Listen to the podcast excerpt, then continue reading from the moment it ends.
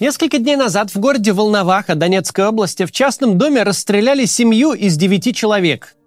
Все погибшие мирные жители, которые собрались за столом на семейный праздник. Среди убитых двое детей, мальчик 4 лет и девятилетняя девочка. Произошло это 27 октября. Через три дня российские власти задержали двух подозреваемых военнослужащих контрактников Антона Сопова и Станислава Рао – за пару месяцев до убийства эти двое в качестве образцово-показательных бойцов сопровождали губернатора Камчатского края Владимира Солдова, когда тот приехал в Донецкую область.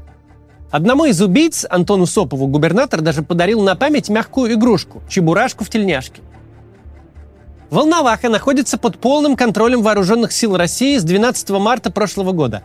Это тыл российской группировки. Что не характерно, факт военного преступления публично признали официальные органы России –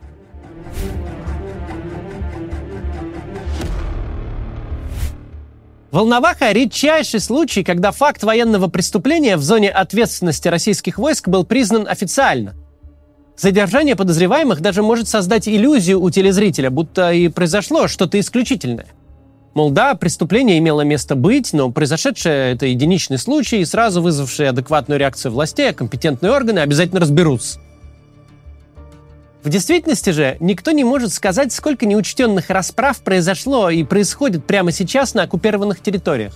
Неприятный факт в том, что интернет забит свидетельствами военных преступлений. Встречаются и видеозаписи, которые сняли сами преступники. На видео отважные денацификаторы живым людям отрезают гениталии и головы. Причем обезглавливание украинцев умудряются оправдать пропагандист Антон Красовский.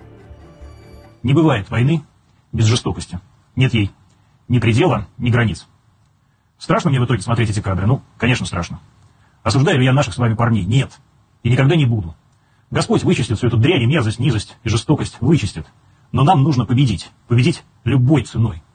Недавно вышло полуторачасовое интервью с Алексеем Мельчаковым.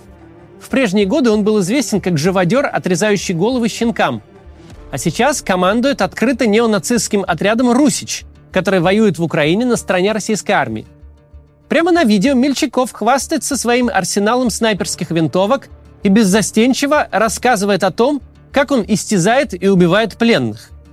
Кроме того, живодер поведал историю еще из 2014 года, как его товарищи отрубили руку украинцу, чтобы ее замариновать в банке.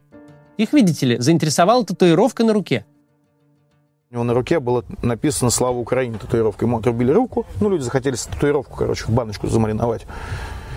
И катали его на танке. Я им говорю, что, господа, вы, короче, или его в госпиталь везите, или добивайте. Ну, пленный не мой, мне что лезть. Расследовать деятельность Мельчакова, человека, который прямым текстом говорит о своих нацистских убеждениях, который бравирует своими зверствами, вот его деятельность никакой Следственный комитет расследовать не собирается.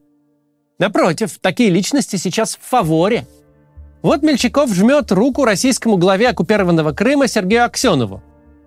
Не единожды он давал интервью военкору с ВГТРК Александру Сладкову. Ну, для начала я считаю, что как нации украинцев не существует, что это оболваненные русские, которые себя воспринимают по-другому к противнику, отношусь. Я считаю, что противник должен быть уничтожен, потому что только мертвые в спину не стреляют. И мертвые не сделают детей, которые потом не возьмут оружие и начнут мстить за родителей. Вот он в компании депутатов Государственной Думы Виталия Милонова и Александра Бородая. Вот чаевничает со спортсменкой и ведущей Первого канала Марьяной Наумовой. Примерно год назад один из участников так называемой спецоперации на условиях анонимности поведал нашей редакции об одном российском офицере в чине полковника. Тот коллекционировал отрезанные человеческие уши – мог на глазах у подчиненного отрезать ухо мирному жителю. Кончил полковник плохо, его застрелили свои же. Мы эту историю раньше не рассказывали, во-первых, потому что доказать ее нечем, все с чужих слов. Во-вторых, мы и сами в нее тогда не поверили.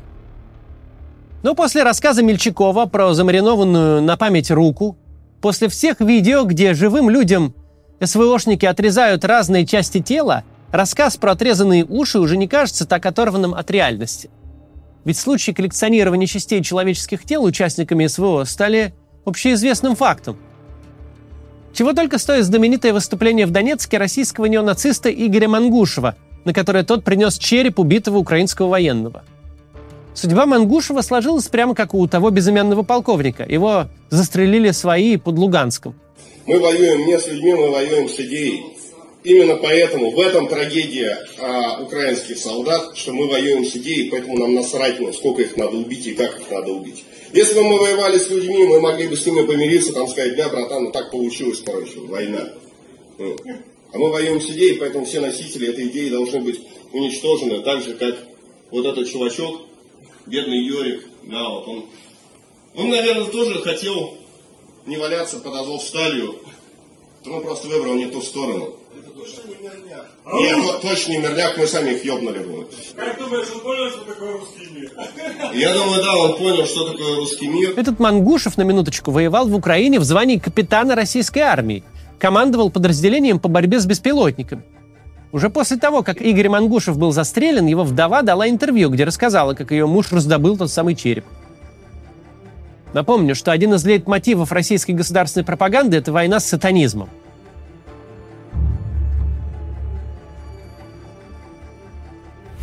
Расстрел семьи в Волновахе произошел на фоне новости. Администрация президента настойчиво попросила отечественные СМИ перестать писать о преступлениях, совершенных ветеранами так называемой специальной военной операции в России. Ведь этой осенью российская новостная лента оказалась просто переполнена сообщениями об убийствах, поджогах и изнасилованиях, которые совершили бывшие участники СВО. В подавляющем большинстве случаев речь идет об уголовниках, которым президент подписал помилование за участие в боевых действиях. Сейчас только бывшие зэки, отслужив в войсках э, полгода, имеют право на возвращение домой. Мобилизованных с войны не отпускают, контрактникам автоматически продлевают контракты без права на расторжение. Преступления, которые герои-ветераны совершают по возвращению в Россию, одно другого страшнее. От сожжения заживо родной сестры до убийства детсадовца. Среди тех, кого помиловал Путин, а помилование – это прерогатива исключительно президента, известно как минимум два расчленителя. Оба получили свободу за военные заслуги, не отбыв и малой части наказания – Каждая новость об очередном зверстве, учиненном героями спецоперации после возвращения домой, заставляет задуматься над вопросом. А что же эти люди в таком случае вытворяли на территории Украины? Если они совершают столь чудовищные преступления в России, то чем же они занимались за ленточкой? Имея на руках боевое оружие и убеждение, что, мол, война все спишет, дальше фронта не пошлют – Девять человек, сразу три поколения одной семьи были убиты образцовыми солдатами, которых отобрали, чтобы приставить к начальнику Камчатки. Что ж тогда творили солдаты не образцовые?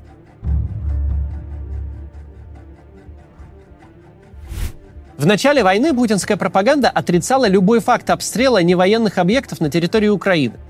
Со временем отрицать перестала. Потом начала этими обстрелами бравировать.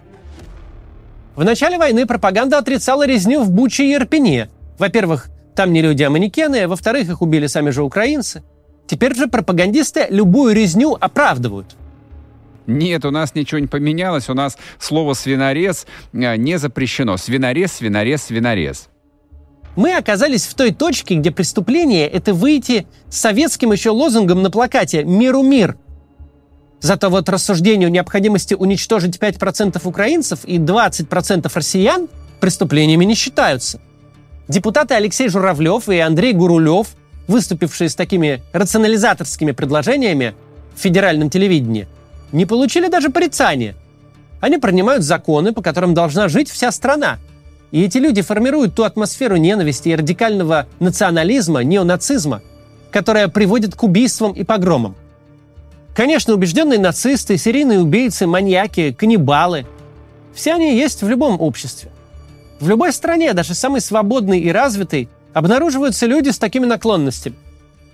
В современной России их статистически не больше, чем где бы то ни было. Но одна из важнейших функций любого государства – выстроить и поддерживать систему, при которой большинство людей, склонных к криминальному поведению, никогда своих наклонностей не реализовали – чтобы их останавливали и ощущение устойчивой общественной нормы, и страх перед неотвратимым наказанием. В здоровых государствах тем немногие, кто все же реализует свою патологическую тягу к насилию, понимают свое нелегальное положение, скрываются от правоохранительных органов, которые обязаны их ловить. Разрушение государственности происходит не тогда, когда в стране возникают маньяки. Они есть везде. Государство проваливается в тот момент, когда маньяки, вместо того, чтобы прятаться от полиции, начинают открыто давать интервью, рассказывая о своих преступлениях. Страна окончательно превращается в failed state, когда власть намеренно делает ставку на всевозможных чикатил, садистов, душегубов, убийц и потрошителей. Именно это происходит сейчас в России. Путинская система делает ставку на таких людей, потому что именно они являются самыми убежденными сторонниками войны. Им нравится истязать и убивать. Они испытывают удовольствие от происходящего и получают возможность реализовывать свои наклонности. Путину необходимы маньяки. Ему не нужно здоровое общество, потому что здоровому обществу не нужен Путин. Ни Путин, ни развязанная им война. До завтра. Приглашаем вас на живые выступления Максима Каца. Вы сможете увидеть закулисную жизнь канала и запись ежедневного ролика, а во время общения с залом сможете задать свой вопрос Максиму. Лимассол, Амстердам, Вена, Тель-Авив, Цюрих, Париж, Рига и Милан. Билеты на сайте maximkatz.com.